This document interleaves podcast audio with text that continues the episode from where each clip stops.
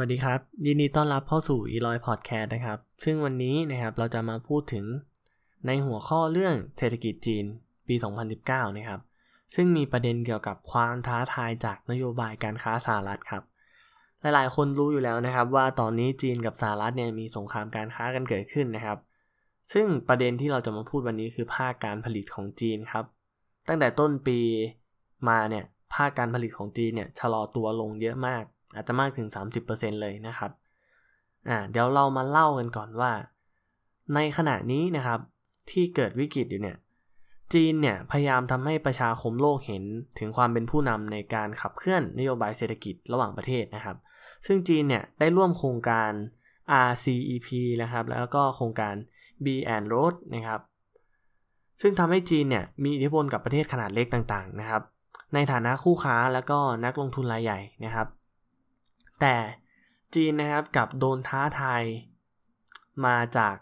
โดนท้าทายเกี่ยวกับนโยบายการค้านะครับ จากสหรัฐ ซึ่งสหรัฐกับจีนเนี่ยเป็นคู่ค้ารายใหญ่ต่อของกันและกันเลยนะครับ สงครามการค้าได้เกิดขึ้นระหว่างเศรษฐกิจ รายใหญ่ของโลกเบอร์หนึ่งกับเบอร์สองนะครับทำให้ตอนนี้เศรษฐกิจของจีนนะครับชะลอตัวลงอย่างเห็นได้ชัดนะครับ ซึ่งคำถามต่อมาก็คือ การชะลอตัวของเศรษฐกิจจีนนะครับ มีลักษณะยังไง แล้วก็ธุรกิจไทยควรปรับตัวหรือไม่นะครับ ซึ่งส่วนตัวนะครับผมมองว่าการชะลอตัวของเศรษฐกิจจีนครั้งนี้ ซึ่งมันมีองค์ประกอบอยู่นะครับ องค์ประกอบเกี่ยวกับเรื่องความเชื่อมั่นนะครับ ความเชื่อมั่นของทั้งภาคธุรกิจแล้วก็ภาคธุรกิจในการขยายการลงทุนนะครับ แล้วก็ความเชื่อมั่นของผู้บริโภคที่จะจับจ่ายใช้สอยของจีนนั่นเองนะครับ เพราะว่า หนึ่งคือจีนส่งออกได้ยากมากมากขึ้นนะครับทำให้อาจจะคุณภาพของสินค้าไม่ดีความเชื่อมั่นตกลงนะครับอ่าซึ่งสาเหตุที่มองไปในเรื่องของความเชื่อมั่นเนี่ยคือ เนื่องจากเป็นครั้งแรกนะครับที่จีนต้องเจอต้องเจอเรียกว่าสงครามการค้ากับมหาอำนาจอย่างนี้นะครับ ซึ่งสหรัฐเนี่ยแน่นอนว่ามีอำนาจการต่อรองสูงกว่ามากนะครับ และ ก็มีความได้เปรียบในเรื่องของอาจจะเป็นนวัตกรรมบางอย่างนะครับ แล้วอีกอย่างหนึ่งที่ได้เปรียบมากๆเลยก็คือมูลค่าการนำเข้าสินค้าของจีนนะครับอ่านำเข้าสหรัฐไปเนี่ยสูงมากประมาณ5แสนล้านดอลลาร์นะครับ ซึ่งตีเป็นเงินไทยก็ประมาณ 3 ล้านล้านนะครับ ถือว่าเยอะมากๆ ซึ่งในขณะที่มูลค่าการนำสินเข้า การนำสินค้านะครับของสหรัฐสู่จีนเนี่ยมีไม่ถึง2แสนล้านดอลลาร์ ซึ่งมีมากกว่าเท่าตัวเลยนะครับ ซึ่งเป็นข้อจำกัดของจีนว่ารายได้ของเขาเนี่ยอาจจะหายไปถึง1แสนล้านดอลลาร์เลยก็เป็นได้นะครับ